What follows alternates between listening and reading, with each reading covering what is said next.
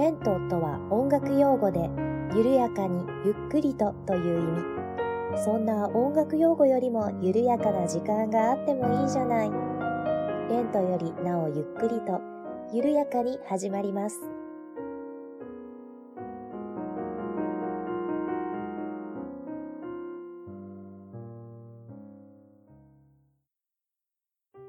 こんにちは、八部九夫です。レントよりなおゆっくりと第26回目の配信です。どうぞよろしくお願いいたします。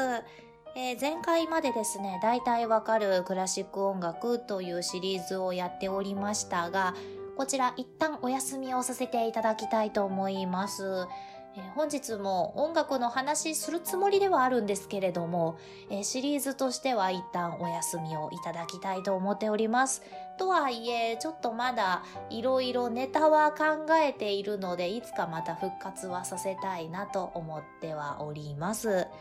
そしてですね、えー、また、えこんな話聞きたいなとか、これは一体どういうことなんだろうみたいな音楽に関する質問などございましたら、えー、DM やお便りをいただければ、えー、大変ありがたいです。というわけで、えー、シリーズ存続のためにも良ければ何かありましたらお便りください。というわけで本日はちょっとシリーズとはまた別のお話をさせていただきたいんですがその前にお便りをご紹介させていただきたいと思います。ではまず1通目。ちゃんとお名前を確認しておけばよかった。はいちょっと何とお読みしたらいいのかわからないので間違えていたらごめんなさい。えー、メル .aq さんでいいんですかね。mer.aq さん、すべてアルファベットで、えー、いただきました。八部九夫さん、こんばんは。最近、ポッドキャストを聞き始めて、レンクリがファーストチャンネルです。私は某音楽大学でクラシックサックスを専攻しています。音楽という共通点、そして京都済みという共通点があり、とても親しみやすいです。心地よい関西弁が落ち着きます。あと、ドビッシーもサティも好きな作曲家なので、BGM で聞こえてきたら嬉しくなります。オーパス20で先生の演奏を聞かれた回の感想が、やっぱりそうやんなぁととてもしみじみと思いました。心に響く音、何かを思い出させるような音、とても大切なことだと改めて思いました。私も普通科の高校出身で、大学で周りの子たちととてもギャップを感じ、入学して3年経っても悔しい思いをしています。でも八部九夫さんも私と同じことを思っていらして、私も頑張ろうと思うことができました。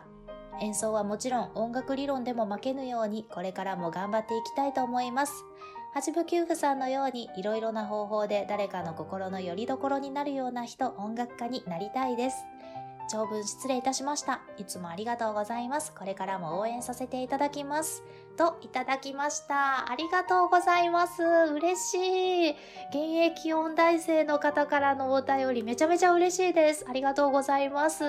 しかも、この番組が初めてのポッドキャストということで、大丈夫でしょうか？はい。えー、おお聞きいただきましてありがとうございます。はい。そして、いろいろと共通点がありまして、嬉しいですね、私も。えー、クラシックサックスされていらっしゃるということと、あと、普通科の高校出身の音大生さんということで、いやー、大変ですよね。もうね、あの、私の大学生の頃を思い出しまして、おーと思いました。まあ、あの、悔しい思いなんかもたくさんされていることと思うんですが、はい、私もいろいろ思いましたし、やさぐれもしましたし、はい、でも、あの、普通科の高校を出たからこそできることっていうのもたくさんあると思うし、えー、そういう人だからこそ演奏できる音っていうのもあると思うので、めげずに頑張っていただきたいと思います。えー、私もですね、あの、大学生の頃は、こうやってポッドキャスト配信して、自分のピアノを、あの、不特定多数の方に聞いていただくなんて思ってもみませんでした。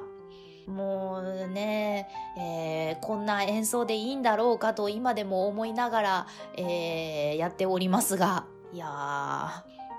もう八部九夫さんのようにいろいろな方法で誰かの心の拠り所になるような人音楽家になりたいですって言っていただきましていやー本当に私はそんな、えー、人に慣れているのだろうかと、はい、改めて、えー、自問自答しましたが、もうこう言っていたいただけるのがめちゃめちゃ嬉しいです。もう本当にありがとうございます。はい、あの、私もいろいろ頑張っていきますので、お互い頑張りましょう。いつか、そうですね、サックス聞かせていただけたら嬉しいなとも思います。というわけで、ありがとうございます。これからもお互い頑張りましょう。というわけで、もうめちゃくちゃ嬉しいお便りをいただきました。ありがとうございます。では、えー、今回ですね、お便りもう一ついただいておりまして、こちらもご紹介をさせていただきたいと思います。えー、あの日、沈黙を破ったんだというポッドキャストを配信されておられるシュウさんからいただきました。ありがとうございます。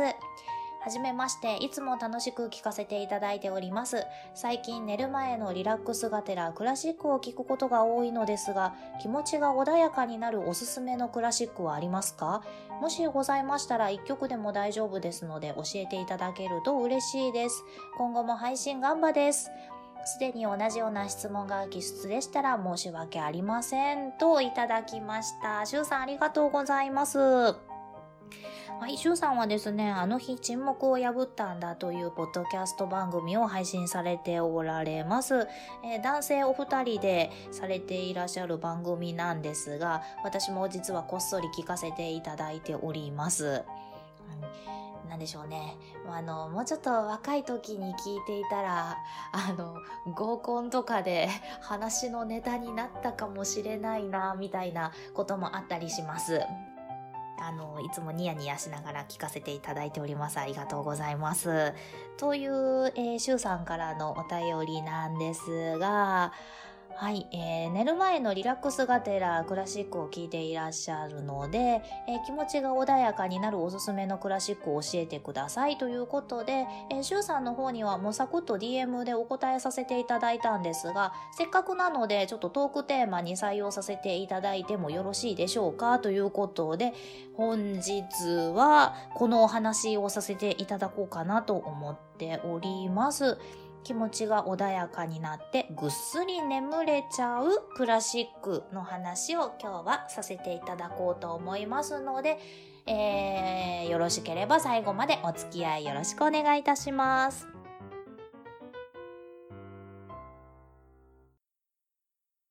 ではですね、こちらのシュウさんのお便りにサクッとお答えさせていただいた、えー、曲なんですが、えー、バッハのゴールドベルク変奏曲っていうのと、ドビッシーの映像っていうピアノ曲集がいいですよというふうに、えー、お答えをさせていただいたんですね。なんですが、まあちょっとこちらの番組の方では、えー、これらを掘り下げようかなと思っております。はい。ではまず1曲目、バッハのゴールドベルク変奏曲なんですが、もともとはですね、クラビア練習曲集という曲集に入っているチェンバロのための変奏曲です。あの YouTube とかで探してもらったら現在はやっぱりピアノで演奏しているものが多いんですがあの私はこのチェンバロで弾いたものの方が好きだったりします。でまあもともとはですねまあチェンバロのための変奏曲ということでゴールドベルク変奏曲っていう風な名前はついていなかったそうなんですがなんでこんな名前になったかと言いますとえーと、バッハの弟子って言ったらいいのかな？あのゴールドベルクさんっていう方がいらっしゃいましてこの方がですね不眠症に悩んでいる伯爵のために演奏したと言われているからなんですね。でまあその後この伯爵はぐっすり眠れるようになったとか言われているそうなんですがまあそもそもゴールドベルクが本当に引いたのかとかはまああの謎に包まれているみたいなんですね。というのもですね、この曲、チェンバロで弾くには結構難しい曲だそうで、このゴールドベルクさんが不眠症の伯爵のために演奏した時の年齢が14歳とか15歳とか言われてまして、えー、そんな子が弾けたのかみたいな、えー、疑問なんかも残っているそうです。まあまあでも不眠症の伯爵がぐっすり眠れるようになったと言われている曲なのであの寝る前に聴くには本当にいいかなと私も思っています。でまあ先ほどもちょっと言いましたが今は結構これピアノで弾いてる音源が多いんですけれどもあの私はチェンバロで弾いている音源を聞くことをおすすめします。というのもですねまあ、のまずそもそもチェンバロとは何ぞやというところからご説明をちょっとしようかなと思うんですがあのまあ今でもちょくちょくチェンバロって登場するのでもしかしたら見たことあるよっていう方も多いかもしれないんですがえー、とそうですねピアノの原型と言われているような楽器になります。まあ、形はピアノによく似ていてまあ、ピアノはあのボディ真っ黒だったりすることがほとんどですけれども、チェンバロは結構あの深緑だったり赤だったり、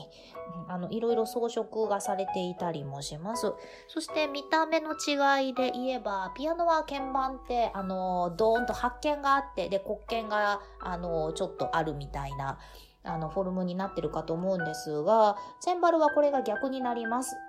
あのピアノの発見の部分白い部分が黒に染められていてでピアノの黒い部分が白になっています。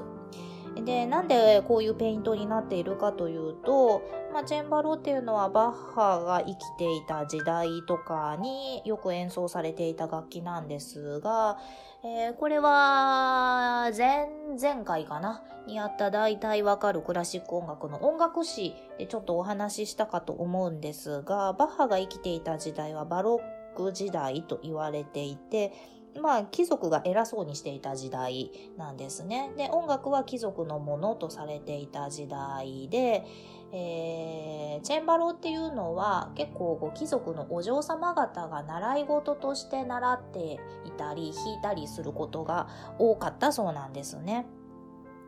で、まあ、バッハみたいな宮廷音楽家が教えていたりということが多かった時代でして、まあ、そういった貴族のお嬢様が弾くにあたって鍵盤が黒い方がお嬢様の手が白くて綺麗に見えるということで黒く塗られているというような理由もあるそうです。はい、というようなチェンバロなんですがもう一つ音の部分でピアノと大きく違うところがありまして、えー、ピアノはどうやって音を出しているかというと、まあ、簡単に言うとこう鍵盤を弾くと鍵盤からつながっているハンマーが弦をバンと叩いてそれで音が出るんですね。なんですが、チェンバロはこう鍵盤ポンと押すと、鍵盤から、えーと、鍵針みたいなのにつながっていて、その針が弦を引っかいて音を出すんですね。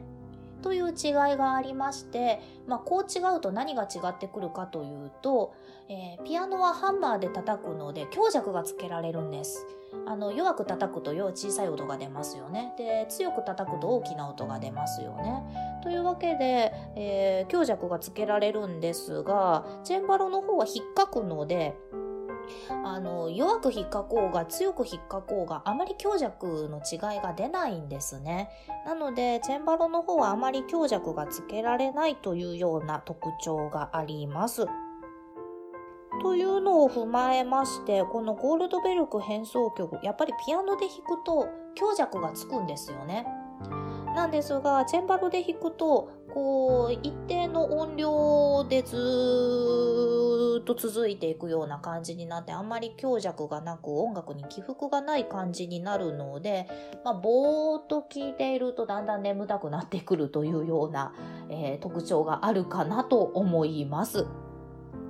で、また変奏曲なので、あの変奏曲っていうのは一つのテーマがあって、それを少しずつ変えて、えー、ずっと続いていくというような感じなので、あの劇的に音楽の曲調が変わったりということがほとんどないんですね。なので、そういう部分でも、まあ、簡単に言えば退屈になって眠っちゃうっていう感じですかね。はい。こんなこと言っちゃうと元も子もないですけれども。というわけで、えー、ゴールドベルク変奏曲というのは一応私のおすすめの一つにはなります。えー、チェンバロの音、あの普通に聞くと結構キンキンキンキンしてますけれども、まあ、寝る前だとちょっと音量小さめにして心地いいなと思えるぐらいの音量で聞くのがミソです。では次、えー、シュウさんにおすすめした2つ目の曲。えドビュッシーの映像というピアノ曲集がありまして、こちらをおすすめしました。で、まあ、ドビュッシー、あの、私の大好きな作曲家なんですけれども、えーと、こちらがですね、この映像、えー、ピアノ曲としましては映像第1集と第2集の2つありまして、それぞれ3曲ずつ入ってるんですね。ただこの3曲がですね、タイトルがとてもいいんです。はい。あの、すごく詩的なタイトルがついていまして、えー、第一集が水の繁栄、ラモーを称えて、運動というタイトルがついてます。まあ、運動はちょっと、ちょっともうそのままですけれども、はい。で、第2週の方がですね、もう第2週のタイトルが私大好きでして、1曲目が外れを渡る鐘、2曲目がそして月はハイデラに落ちる、で3曲目が金色の魚というタイトルがついています。あの、2週目の方がいいタイトルついてるんですけれども、うんで、これらの曲の特徴としましては、えーと、これも前々回の音楽史の時にちょっとお話ししたかなと思うんですがドビッシーの時代に、えーと、パリで万国博覧会が開かれてこうアジアの文化が、えー、フランスに持ち込まれたんですね。で、万国博覧会ドビュッシーも見たとか言われておりまして、まあそこでインドのガムランだとか中国の音楽だとか日本の、えーと、浮世絵とか芸術作品を、えー、ドビュッシーは見ることになるんですね。なので、えー、そういったアジアの音楽にすごく影響を受けている曲集になります。結構こうぼーっと聞いていたらなんか中国っぽい音階だったりとかインドっぽい音階だったりとかそんな感じの音が聞こえてきてうーん何でしょうねなんかこううーん私の勝手な感想で言うと NHK のなんか自然番組の BGM みたいなそんな感じがしてきます。なので、なんでしょうね、こう、ぼーっと妄想するにはちょうどいい BGM かなと思います。ちなみにですね、第2週の、えー、3曲目、金色の魚っていうのは、あのー日本製の漆塗りの器かなんかがドビュッシーのお家にあったそうで大変ドビュッシーが大切にしていたそうなんですがそこに、えーと、錦鯉の絵が描かれていて、えー、それにヒントを得て作ったものだと言われています。金色の魚というタイトルですが金魚ではなく錦鯉がモチーフとなっています。なのでちょっとそうですねあのオリエンタル的な、はい、あの、音楽で、ぼーっといろんなことを妄想するのにちょうどいい BGM かなと思います。なので結構ね、リラックスできる曲かなと思います。こちらもですね、結構、あの、YouTube とかに音源ありますので、よければ聴いてみてください。私もね、いつか弾けるようになりたいなとは思っています。はい、という感じで、シュウさんにはおすすめしたんですけれども、ちょっと、えー、せっかくなので、あの、もうちょっと、えー、いろいろお話ししようかなと思います。では、その次。気持ちが穏やかになるクラシックと聞いて、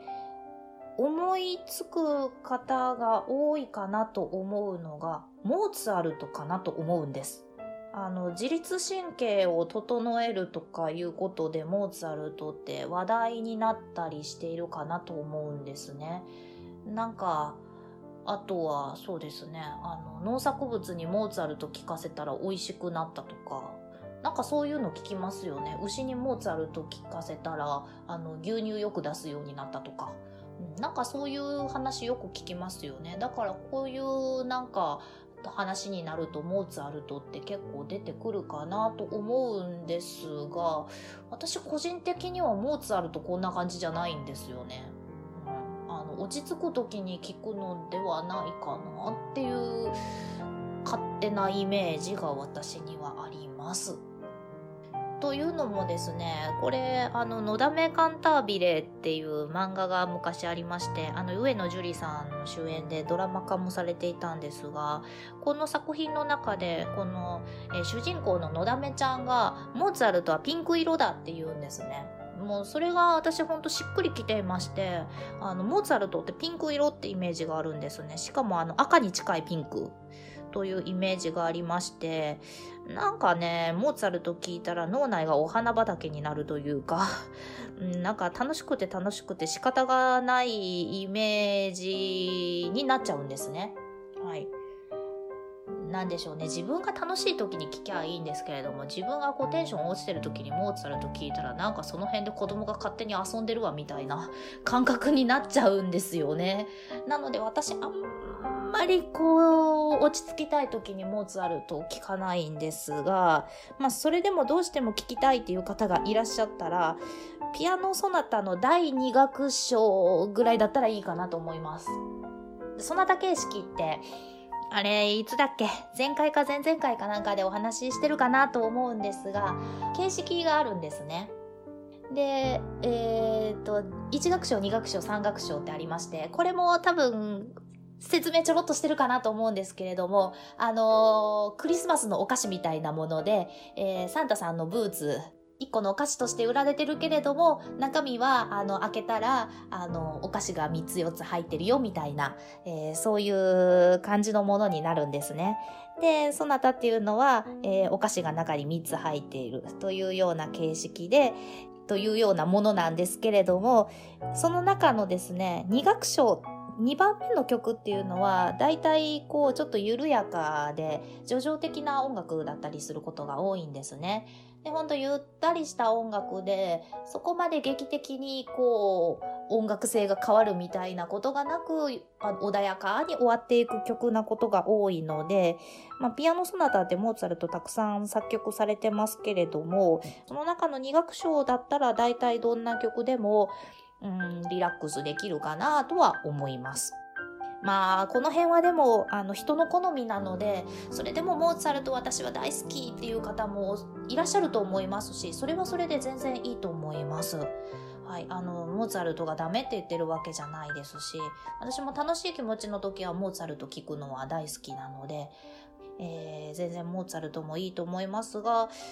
どっちかというと、モーツァルトは私は朝聞くのがいいかなというイメージはあります。参考までに。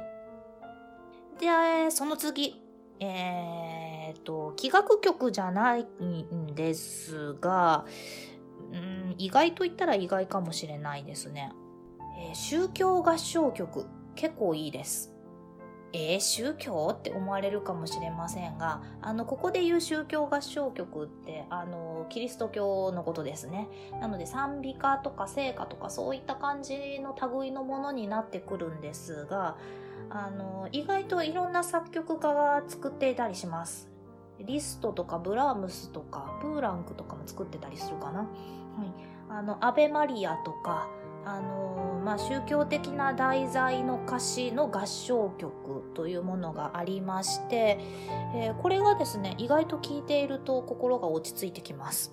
まあ、そもそも人の声っていうのは落ち着きますよね。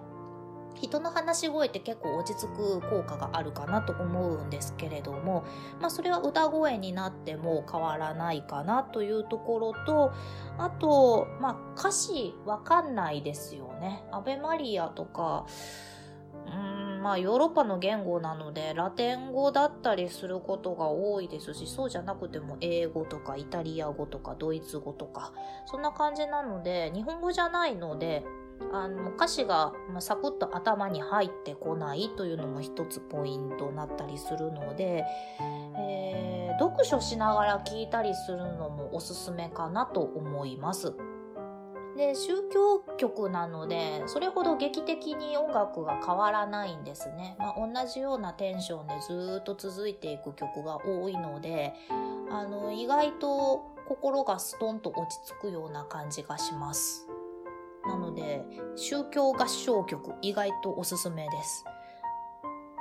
これも YouTube とかで宗教合唱曲って入れてもらって検索するといくつかヒットすると思うので、えー、よければ聞いてみてください。で合唱なのでこうあの何声かに分かれてとても素敵なハーモニーが響いてくるんですよね。それも結構ポイント高いです。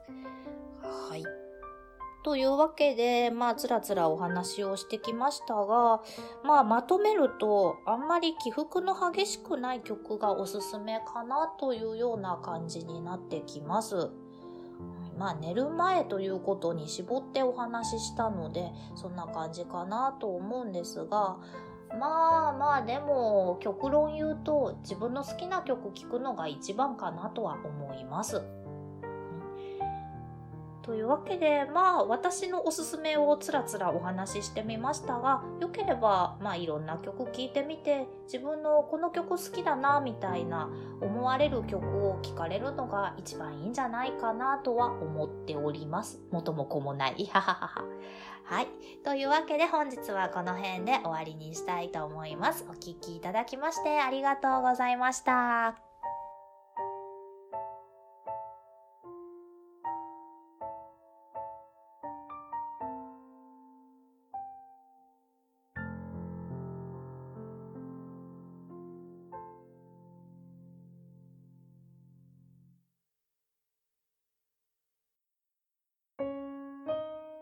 の番組では皆様からのお便りを募集しております。メールアドレスは、レントゆっくり、アットマーク、gmail.com、lento.yukkuri、アットマーク、gmail.com です。ツイッターは、アットマーク、レンクリでやっております。ハッシュタグは、ハッシュタグ、レンクリ。レンはカタカナ、クリはひらがなです。お便り、ツイート、DM などをいただけると、八部給付は小躍りをして喜びます。どうぞよろしくお願いいたします。では、次回またお会いしましょう。ごきげんよう。